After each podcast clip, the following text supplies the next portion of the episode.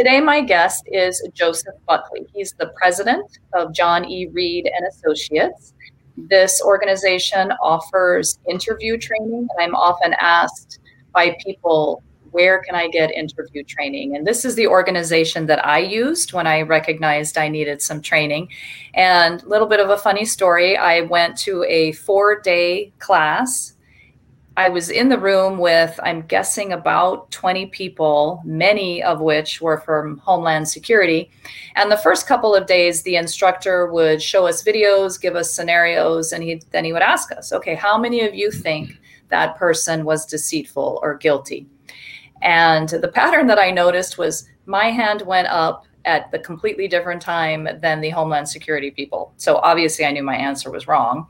Sure enough, by the end of the week in the seminar, my hand went up most of the time at the same time as theirs. So I, I know the class worked. I learned a lot and it was great. But I wanted to have Joe here so that he could give us his insight and his years of training. So welcome, Joe. Thank you very much. Welcome. Happy to be here. Happy to be here. Thank you. Now I have a set of questions for you so that the listeners can can learn how to recognize deception. But my first question is does deception look pretty much the same for everybody? Uh, and the answer is of course no. The thing about behavior, verbal and nonverbal behavior, there's no behavior that is unique to deception. So for example, people often think that if the individual doesn't look at you when they answer the question, they're probably lying. But in fact, some people, based on the cultural uh, influence of the of their culture, may not look at us when they talk to us. People have psychological issues, lack of self confidence, etc. May not look directly at a person when they answer them, and they're completely telling the truth. So the key to assessing someone's behavior is at the outset of the interview, try to get a baseline or norm. And so the way we do that is we talk about casual conversation, some biographical information, name, address, etc., uh, what their current position is, how long they've been in that position, the kinds of things that they will be unlikely to lie about when we're talking about, let's say, somebody working in a hospital where drugs have been diverted and there's some suspicion some of the staff have been stealing the drugs.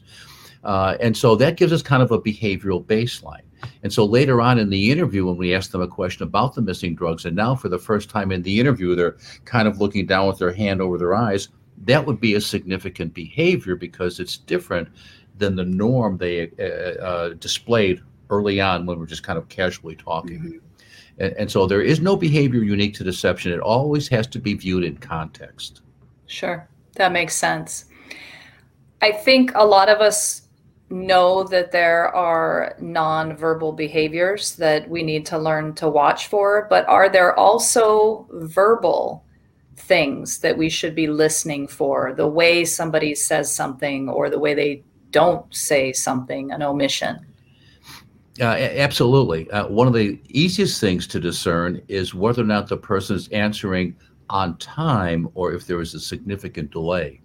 So, for example, if you're interviewing one of the nurses who you suspect might be involved in stealing drugs, and you say to him or her, Have you ever just thought about stealing drugs from the hospital pharmacy?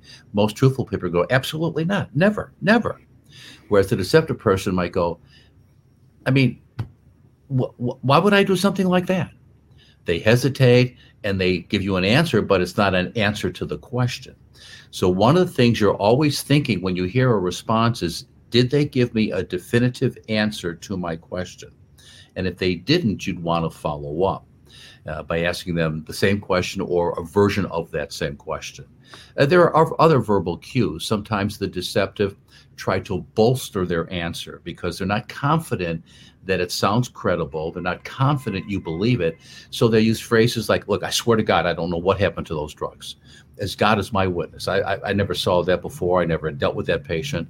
Uh, anytime they bring God into the conversation to support their answers, our antenna go up because most truthful people don't need to do that. Their answers are just fine as they are. Uh, when somebody tells you, I will swear on a stack of Bibles, I will swear on my mother's grave. Again, those are bolstering phrases that you see more often on the deceptive side than you do the truthful. But let me again say, by itself, it's not definitive of anything. It's just something to be aware of, and you have to look at the overall behavior throughout the interview process. What about when somebody always tells a story with every answer? I mean, the answer doesn't require more than a few words, but yet we get this related, uh, somewhat related story. Uh, I think it depends on what they are normally like. Uh, let's just say our subject's name is Tom, uh, and he has that habit of giving us a much more extended answer, story, if you will, than just you know the simple yes or no or whatever it might be. Uh, and when we talk to Tom's supervisor, we say, you know, uh, we're, we're going to interview several of your staff. Anything I should be aware of with anybody? He says, I tell you one thing, you're going to be in for a treat when you talk to Tom. That guy doesn't know how to shut up. He just keeps talking and talking and talking. Okay. So that may be the way Tom normally is. If, on the other hand, he isn't normally like that, and all of a sudden he's giving you these stories, these extended answers, oftentimes which are not to the point at all, then of course that would raise some suspicion. But sure. again, I want to emphasize that we're looking at behavior with our case facts and evidence to make an assessment. Because I can tell you, and all of your folks have seen this, you can have somebody who's a very persuasive liar, good mm-hmm. nonverbal behavior, good verbal behavior, and yet they're completely not telling the truth. Um, uh, so we're, we don't want to make our decision one way or the other only on behavior. We always look at our case facts and evidence to make sure all the pieces fit together. Absolutely. All right. What about nonverbal cues of deception? What are some of the more common ones to watch for? Well, I think uh, excuse me, I think some of the more common ones are uh, uh, changes in posture. For example, if you say to somebody, "Did you ever think about stealing drugs from the uh, far- the hospital pharmacy?" and the person goes, "You know, I mean, that kind of thought has just never crossed my mind." And they're sitting back, turning away, crossing their arms. Physical movement relieves anxiety most truthful people are telling the who are telling the truth, of course, uh, don't have that level of anxiety. They didn't do anything. They know they didn't do anything. They'll answer your questions and then they go back to work. The deceptive person has a degree of anxiety. Are you going to find out what I did? Uh, is there some evidence that links me to the situation? What's going to happen to me if you find out? Will I lose my job? Am I going to go to jail? And there's a lot of anxiety, and a lot of times physical anxiety, turning away, closing up the posture, uh, may be a release of that anxiety. So when we see that, we would view that as a negative behavior. Now, if it only happens once in a 60 minute interview, may not be definitive or significant, but if it happens repeatedly on the key questions, it's beginning to paint a picture. Uh, another thing we might look at is what we call uh, a, a, a, gesture, where you ask me to tell you what happened when I got this medication for my patient, when I went down the hall, etc. And the whole time I'm telling my story, I'm brushing my sleeve. Brushing my sleeve allows me to do two things when I tell you my story. It allows me to engage in a physical behavior that relieves some of my anxiety and allows me to avoid looking at you because I'm looking down at what I'm doing. And so I'm not looking at you, it gives me that excuse. And it really is inappropriate for the moment. What should happen is the truthful person leans forward and says, Look, I'll tell you exactly what happened. I got the medication at 4:30 in the afternoon, and then go through their story. Sure. What about somebody that sits pretty still? Is that could that be a sign of deception? I mean, there's just not a lot of movement there at all. Well, we, we show uh, in our program a variety of different postures that are common, more so on the truthful side, and then a group that are more so on the deceptive side. And one of the postures that we see sometimes on the deceptive side is what we call rigid and immobile. This is a person who is frozen in place. And I'm not talking about four or five minutes. We're talking about 15, 20, 25 minutes. The guy has not moved a muscle beyond the norm for most people. Most people are going to be moving at some point, getting more comfortable, crossing a leg, etc. The reason some people go into this frozen posture is they're so worried about what to say. They're trying to remember what they told that first person who interviewed them. They're trying to remember what they and their buddy say they would say if they were asked about this. Let's say two guys did something together. And so they kind of physically shut down. It's called rigid and immobile. So, again, if you get rigid and immobile, a very defensive attitude, evasive answers, qualified answers, etc., it's beginning to lead you in the direction that this person is probably withholding information or not telling us the truth about what happened. I had one of those once, a rigid and immobile. And I think I wouldn't have thought anything of it if I hadn't have gone to the class. But it's like, wait a minute, that wasn't normal. Yeah. Right. no right, movement exactly. whatsoever. Right. Yeah. yeah.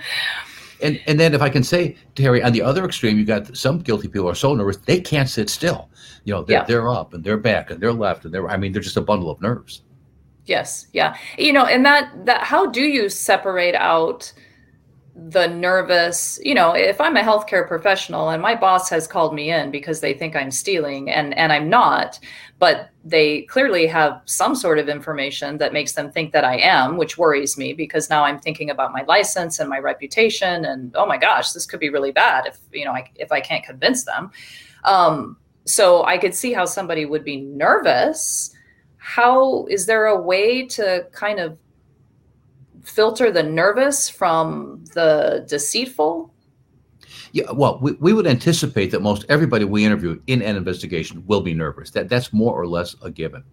One of the things to try to dissipate some of that nerve nervousness is to tell the person, look, uh, Terry, as you know, we have some drugs missing here from the fourth floor at the hospital. We're interviewing all of the staff who work on the floor to see if anybody might know anything or give us any kind of information that might help us go in the right direction, et cetera. Uh, in, other words, you're not singled out. We're not just looking at you. We're interviewing everybody as part of the investigation. And we're just going to be asking you some questions to get a better understanding of the process, uh, the, the, kind of um, uh, requirements that a person has to meet to get drugs out of the pharmacy, what kind of paperwork is necessary, et cetera. So we understand the process to see if we can see where there might be a hole in the process, et cetera. And, and so we're always going to begin with casual conversation. And this is the most important thing, I think, for the interviewer. The interview should be an information gathering conversation. We're not there to accuse anybody of anything in the interview but we're not there just to take whatever they say without probing a little bit to make sure we understand. So I always talk talk to my audience when we're teaching. The interview should be a neutral, objective fact finder. Uh, so you know we're not taking a position one way or the other. We're trying to develop information to help us decide where we want to go on the direction of this investigation. Can we eliminate this person as most likely not involved, or does this person look like they may be withholding information and we should keep them in the mix as we continue forward with the other investigative steps. And nervousness usually diminishes as the interview goes on when they realize you're not accusing them of anything, you're giving them a chance to tell their story, etc. So it usually will dissipate for most truthful people. Okay, that makes sense. And I want to differentiate here for the listeners. The there's the interview and then there's the interrogation, right? Oh, yes. And the we don't I think most facilities don't want to use that word interrogation. So right, we tend right. to, in healthcare, just say interview. So mm-hmm. when Joe is saying the interview is just a fact gathering, we're not accusing, he doesn't mean that that is your whole thing. And then you walk out and you have to make a decision. He's taking that first part, right? Is the interview, that's the fact finding. And then depending on what happens with that and the rest of the investigation, then it would be going into what we call interview two or yeah. interrogation and then that's when it's different so just so that the listeners out there you know don't walk away thinking okay i can never challenge there's a difference uh, there if if i can give you another term for interrogation mm-hmm. we call it positive persuasion Oh, positive okay. persuasion. We're persuading the person to tell the truth. Yeah. Now, see, interviewing is Q and A, and ideally, in the interview, the subject should be doing eighty percent of the talking we should be asking open-ended questions. What's the process? What did you do? What happened after that? And let them give us the information. Even though we may know some of it because sure. we've talked to other people who worked in the area let's see what he tells us. And if what he tells us is consistent with what we know. When we get to the positive persuasion phase by now we have enough information that we are convinced or certainly believe this is the person who stole the missing drugs, for example. And so we're going to go in and we're going to tell him or her, Mary or John, the investigation clearly indicates that you haven't told me the truth about these missing drugs. I want to see if I can spend a few minutes to see if we can get the thing clarified.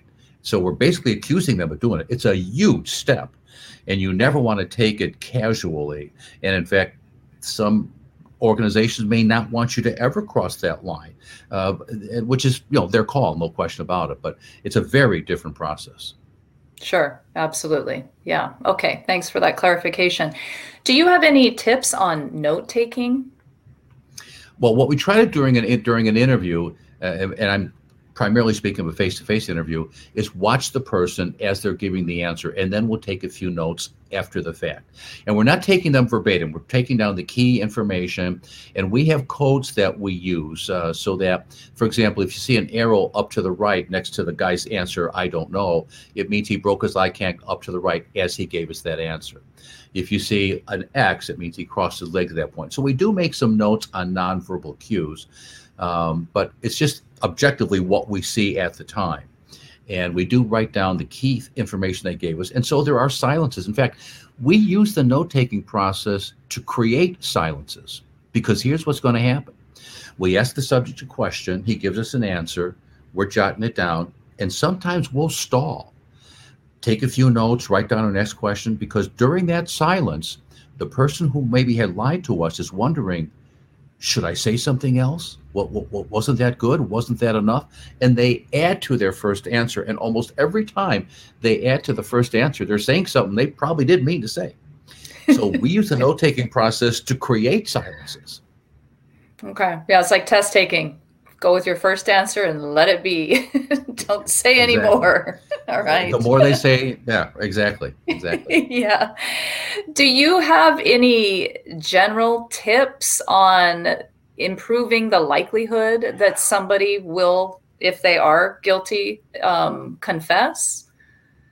Uh, the primary vehicle uh, in the interrogation or the persuasion process to create an environment where the subject feels they're going they want to tell the truth is to shift the blame for what they did onto some person or circumstance other than themselves. So, for example, um, it, if we have somebody who's involved in stealing drugs, we may know that they're having a lot of financial problems. Their spouse lost their job last year because of the pandemic. Uh, they have extensive medical bills with one of the youngster that are not fully covered by their plan. They have to pay out of pocket. And so they may have gotten involved in this activity to get some money for their family as opposed to getting money to go out and gamble or party or you know buy a gun or something like that. Now, it doesn't make it legally acceptable that they stole the drugs to get money for their family, but it makes it sound more understandable. Everybody who does something wrong rationalizes it. I mean, when you're speeding down the highway at 85, the speed limit's 70, you know you're breaking the law, but you do it anyway because you're just keeping up with traffic. And yeah. you're not going as fast as the guy who just blew by you at 110. So That's right. Justify our behavior all the time. And so in the persuasion process, really all that we do is reintroduce that justification uh, that many subjects have already adapted. Okay.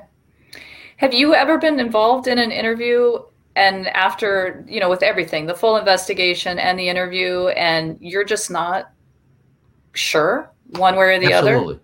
Absolutely. Okay. sure. Absolutely. See here's the tr- here's the thing about behavior for example in the interview.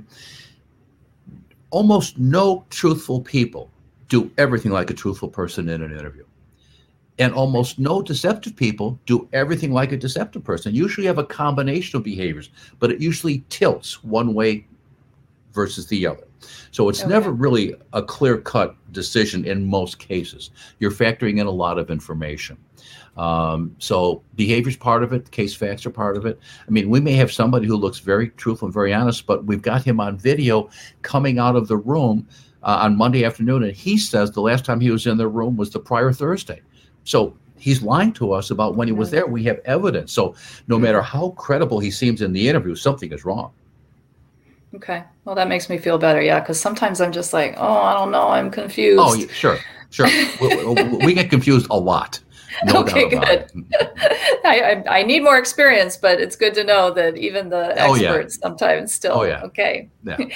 Can you tell us about uh, some interesting case that you had and how it evolved, or some lessons learned that new interviewers typically go through?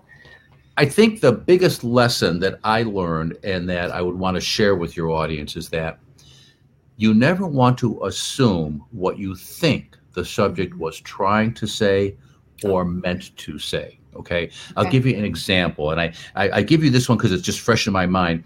In a sexual harassment case, we asked the subject, When was the last time you talked to Mary Smith? And he says, Oh, I'm sure the last time I talked to her was on Friday.